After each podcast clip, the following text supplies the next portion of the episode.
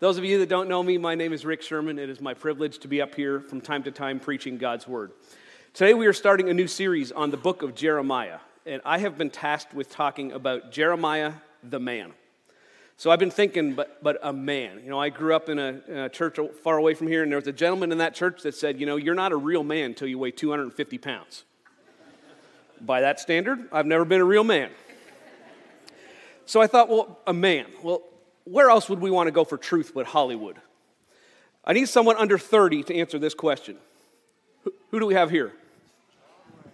Okay, impressive. You got it.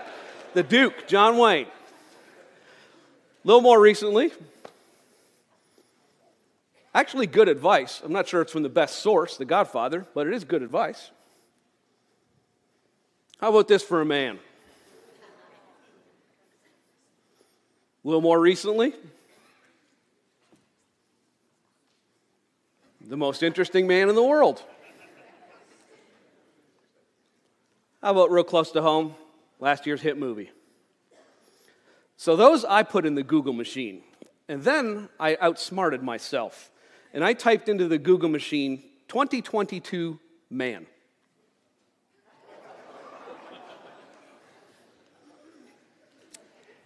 Something's changed. Today we're going to talk about Jeremiah, the man. Obviously, different than any of those gentlemen I showed on the screen. Before we go to God's word, let's pause for a moment of prayer. Gracious Heavenly Father, you've, uh, we've whet our appetites this morning here to hear more from you. We thank you for your word. God, you have satisfied our physical appetite many times this week, but now we pray that our spiritual appetite would just grow more and more with a hunger to hear from you.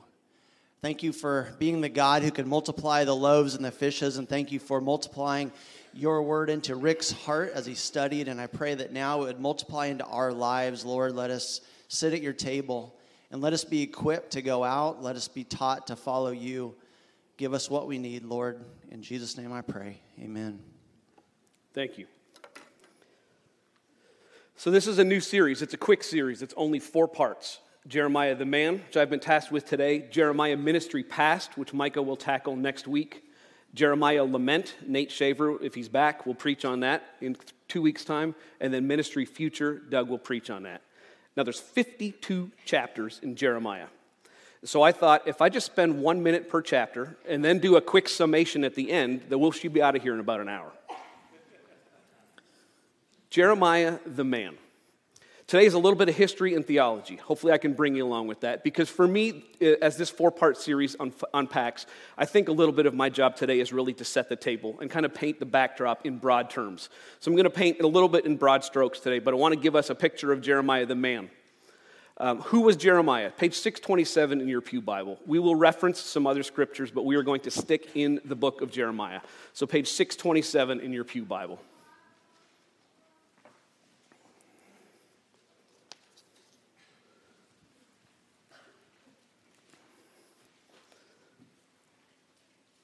Jeremiah was the son of Hilkiah. He was a priest of Anathoth of the tribe of Benjamin.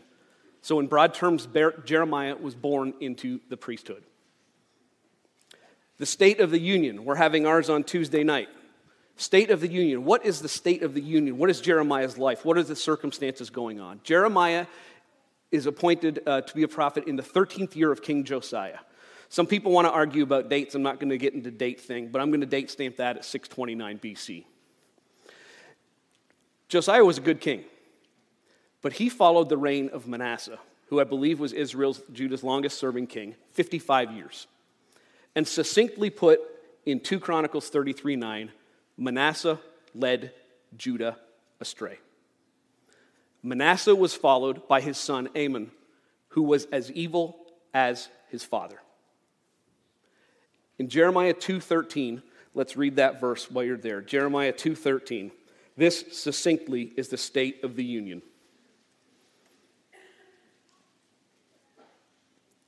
My people have committed two sins. They have forsaken me, the spring of living water, and have dug their own cisterns, broken cisterns that cannot hold water.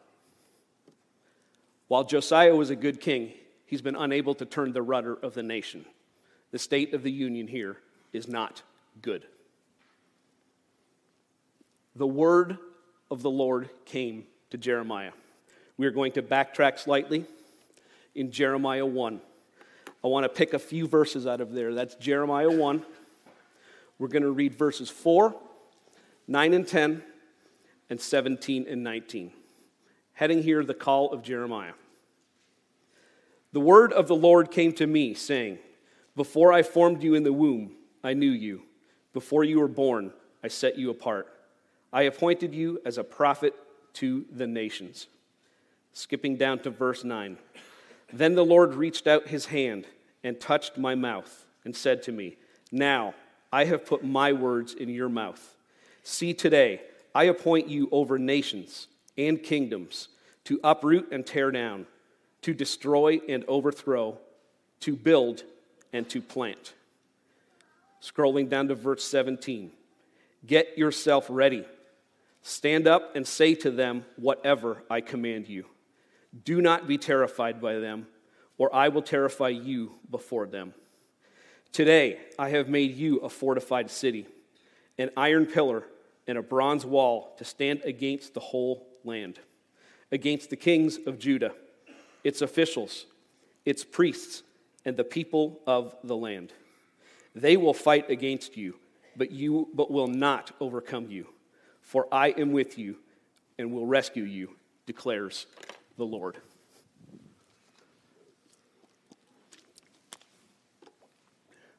Jeremiah is called a prophet to Israel and the nations. Jeremiah is called to uproot and tear down. And I wonder sometimes if we don't focus exclusively on that and miss that he is also called to build up and to plant. Jeremiah is read. Daniel in captivity was quoting Jeremiah. We're talking about Jeremiah today. Jeremiah's um, ministry goes to this day.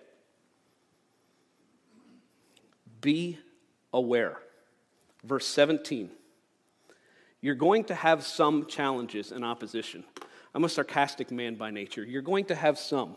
Just some, Jeremiah. Just the king. Just the government, his officials. Just the priests. And just all the people. We're just going to have some opposition. Get ready. Get yourself ready. I have a question. Are you signing up for this task? Are you signing up for this task? You're just going to have a little opposition. Just everybody, from the smallest guy to the king and everyone in between. Just some. Don't be afraid. If you remember nothing else today, Jeremiah 119. They will fight against you, but you will overcome. They will fight against you, but you will overcome. The ministry, Jeremiah's ministry. I think I put that in the bulletin. Um, the notes have taken a little bit of a change this week. Jeremiah's ministry, his most famous sermon. We're going to read it. It is in Jeremiah chapter 7, 1 through 15. Uh, normally, when I get up here, I really prefer to speak expository. I like to read a passage and stay in it. Um, with the ability to try and cover the entire book of Jeremiah, we're not going to do that. But I want to read this sermon to put it in your brain because this is Jeremiah's ministry again and again. It's basically repeating this sermon. Is Jeremiah 7, 1 through 15.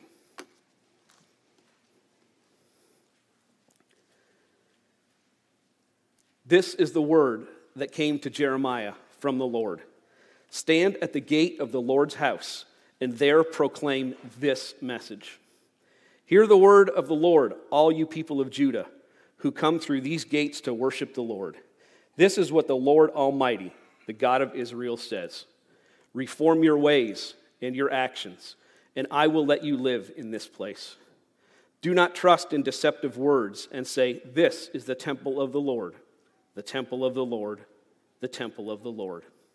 If you really change your ways and your actions and deal with each other justly, if you do not oppress the alien, the fatherless, or the widow, and do not shed innocent, innocent blood in this place, and if you do not follow other gods to your own harm, then I will let you live in this place, in the land I gave your forefathers, forever and ever. But look, you are trusting in deceptive words that are worthless. Will you steal and murder, commit adultery, perjury, burn incense to Baal, and follow other gods you have no, not known? And then come and stand before me in this house, which bears my name, and say, We are safe safe to do all these detestable things? Has this house which bears my name become a den of robbers to you? But I have been watching, declares the Lord. Go now to the place in Shiloh where I first made my dwelling for my name, and see what I did to it, because the wickedness of my people Israel. While you were doing all these things, declares the Lord, I spoke to you again and again, but you did not listen. I called you but you did not answer. Therefore, what I did to Shiloh, I will now do to the house that bears my name, the temple you trust in. The place I gave to you and your fathers, I will thrust you from my presence, just as I did all your brothers, the people of Ephraim. Society was completely broken, and Jeremiah preaches this message. It's not a very upbeat message, is it? Turn around. Repent. It's interesting to me, I don't want to get political up here, but society, this society was godless and they'd strayed from God, and who pays the biggest price? The most vulnerable in society pays the biggest price when we stray from God. But they worshiped God. Did you catch the repeat in there? The temple of the Lord, the temple of the Lord, the temple of the Lord. That is what the people were doing. They come to the temple of the Lord. And I'm not picking on any religion, but it doesn't matter what happens inside these four walls. And let me explain to that. You can't just live your life outside of here as you wish and then come to the temple of the Lord for an hour on Sunday, and then it's okay. That's what these people were doing. They come to the temple of the Lord. Oh, we're coming to worship at the temple of the Lord, the temple of the Lord, temple of the Lord. Outside, these people were worshiping Baal and other gods to the point of child sacrifice.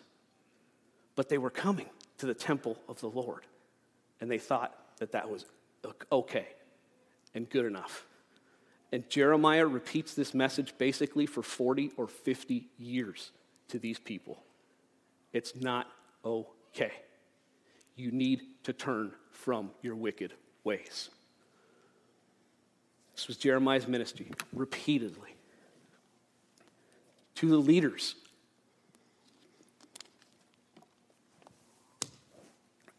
three chapters of woe and grief. Jeremiah, the book itself, is not written chronologically, so it's a little bit hard to follow if you just read it through. through. Three chapters of woe and grief, chapters 21, 22, 23, culminating in the captivity. As Jeremiah predicted, they are taken under Babylonian captivity. Again, not, for the purposes of this, I'm going with the early theory 607 BC.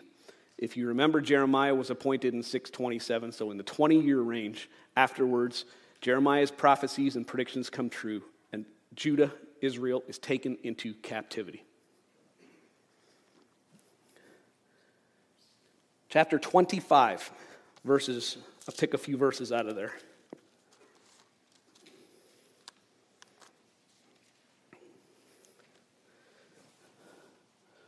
Verses 3, 4, 8, and 11 in chapter 25.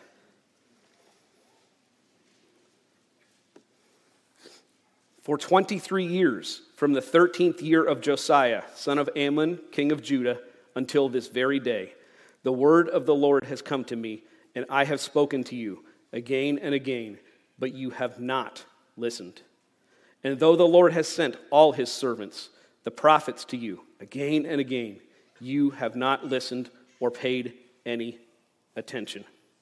Verse 8 Therefore, the Lord Almighty says this Because you have not listened to my words, I will summon all the peoples of the north and my servant Nebuchadnezzar, king of Babylon, declares the Lord. And I will bring them against this land and its inhabitants and against all the surrounding nations. Verse 11 The whole country will become a desolate wasteland and these nations will serve the king of Babylon 70 years. 23 years Jeremiah preached it. God gave them ample opportunities, not just Jeremiah. He references here he sent the prophets before, but now they're paying the price 70 years of captivity. God's word came true. It always does. It always does. You can get away with something for days and years and years, but God's word always comes true in the end. How did things go for Jeremiah?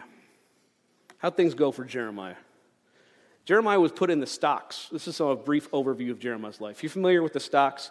Kind of like the picture of the guillotine where your head is in and your, and your wrists are, are locked in. Jeremiah is put there in the public square.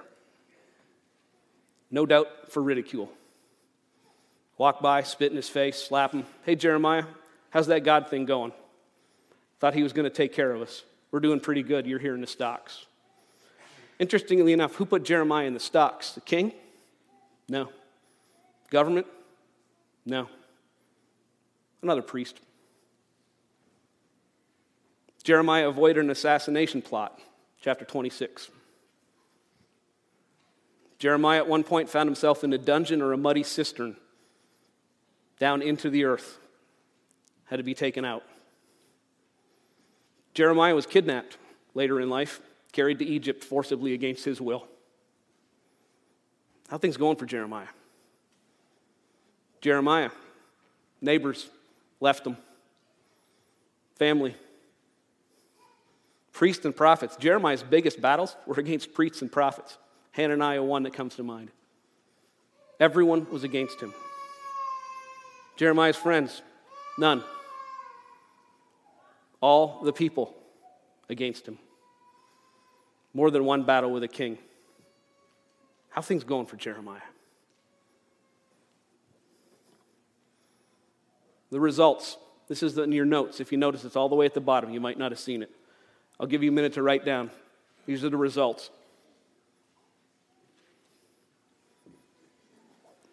Those are the results. In human terms, these are the results. These are the fruits of Jeremiah's ministry right here.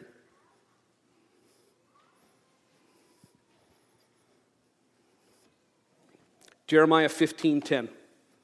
Let's read that.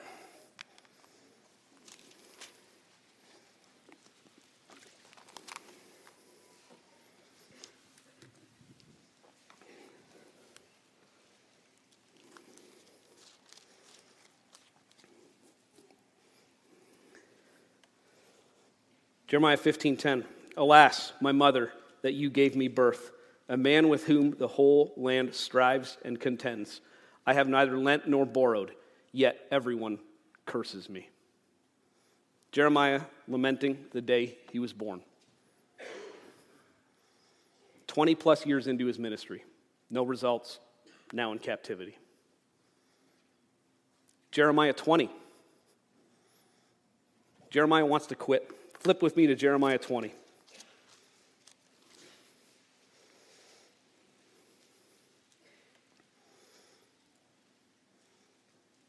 Jeremiah 20. We'll read picking it up in chapter in Jeremiah 20, I'm sorry, verse 7. I'll take that back. We're going to pick it up in verse 8. Jeremiah 20, verse 8. Whenever I speak, I cry out, proclaiming violence and destruction. So the word of the Lord has brought me insult and reproach all day long. But if I say I will not mention him or speak any more in his name, his word is in my heart like a fire, a fire shut up in my bones. I am weary of holding it in. Indeed, I cannot. Jeremiah wants to quit. Can you blame him? But he can't. Did you read that in Jeremiah 20? He can't. Because God's word is in his heart, it's in his bones. He can't quit. In the midst of his deep sorrow, cursing the day he was born, he says, I don't want to do this anymore. God, I want to quit. I want out. But he can't because God's word is in his heart, it's in his bones. How beautiful is that? Jeremiah 29, we read it. Going back to Jeremiah 1:19. They will fight against you, but you will overcome. Patience and perseverance in the bulletin. I have a question. How quick do you give up? This hit me hard. How quick do you give up? When I looked at Jeremiah's life, I have some strengths on earth, perseverance and patience, not on the list. Not even not on the top of the list, not even on the list. How quick do we give up the fight? I don't know if it's the best example, but we overturned Roe v. Wade last year in this country, didn't we? Do you ever think that would happen? 50 years. How quick do we give up? How quick do I give up? You praying for anybody? Have you been a wayward child? Maybe a, a family member? Maybe something that's on your heart? How long you do that? Day? Week? Month? Couple years? How quick do you give up? I'm preaching to me. This word is for me. How quick do I give up? Jeremiah, 40, 50 years, no results, no quit, no give up. He's rejected by everyone. No fruit or converts, five decades of service.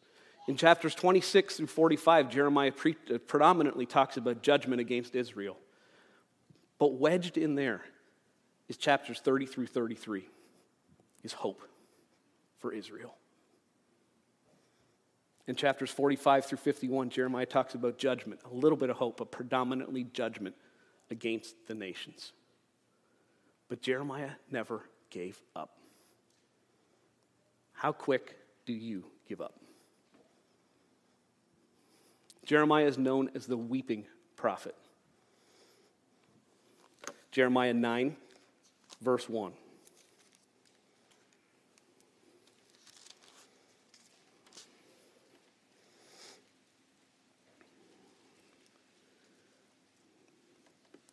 Jeremiah 9 1.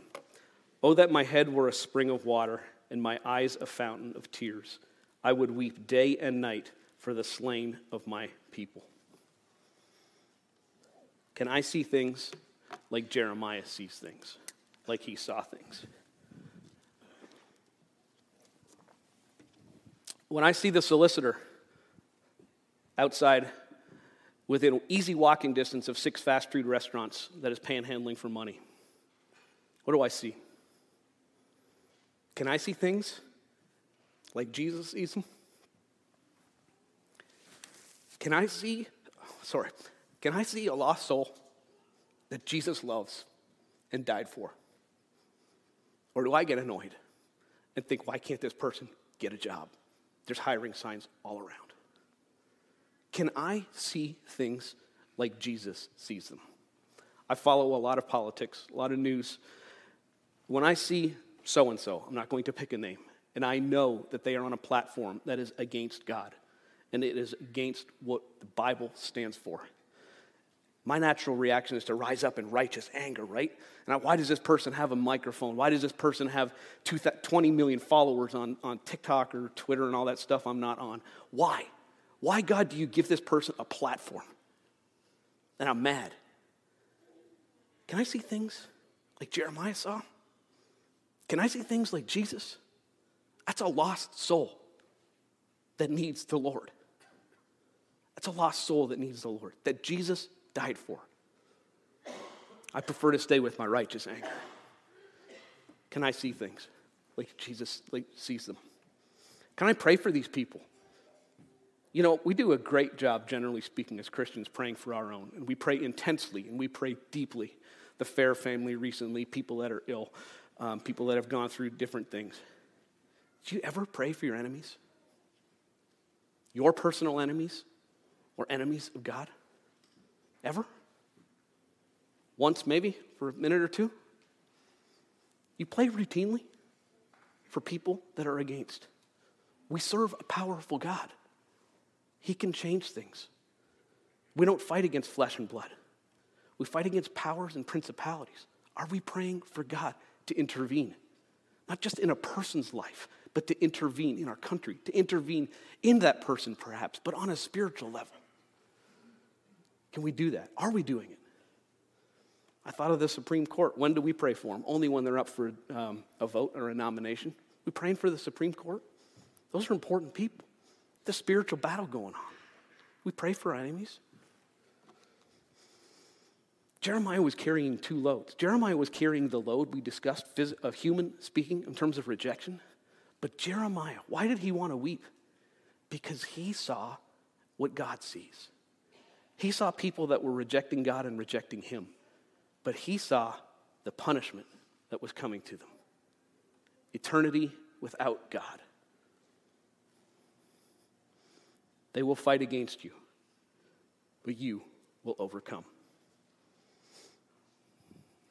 God is faithful forever.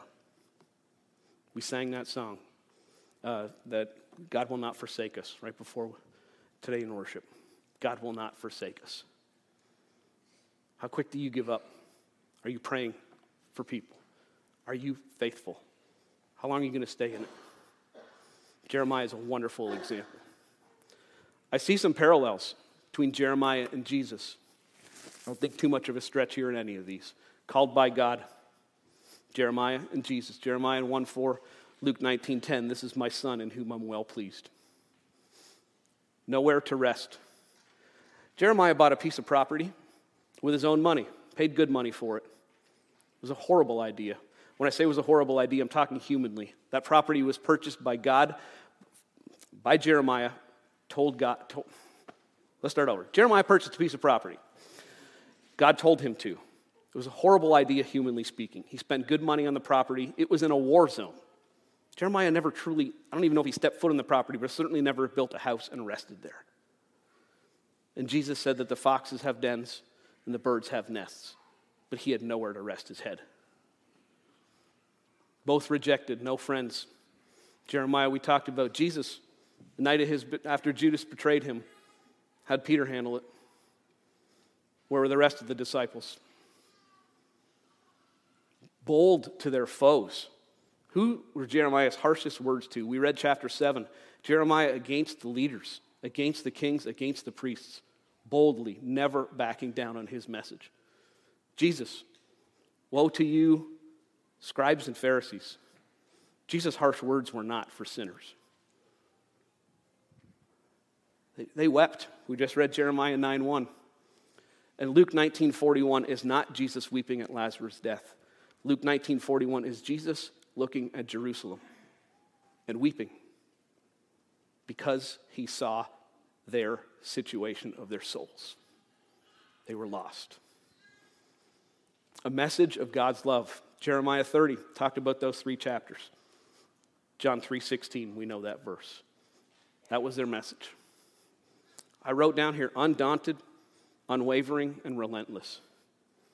They didn't quit. And a message of hope, ultimately, a message of hope.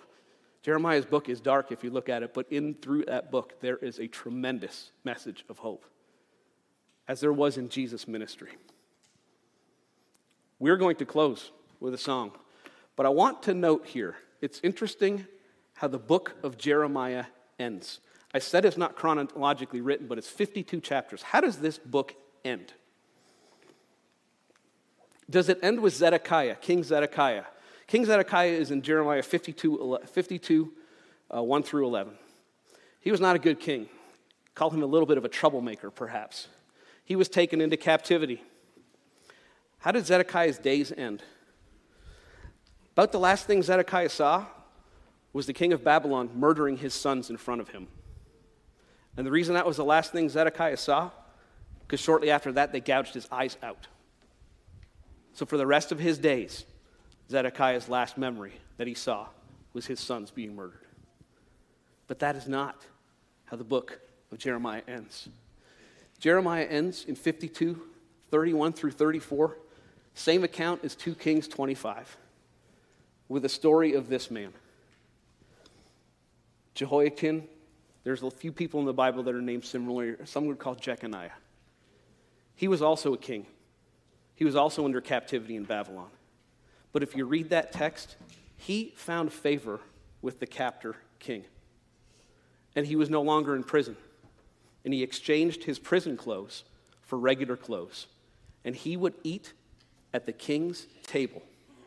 And he was given an allowance by the king, his captor. Hope. Hope. There's hope. This king was captured, but he was treated well and he was treated fairly. And interestingly enough, Jeconiah, you'll find him in Matthew 1, in Jesus' genealogy. Hope.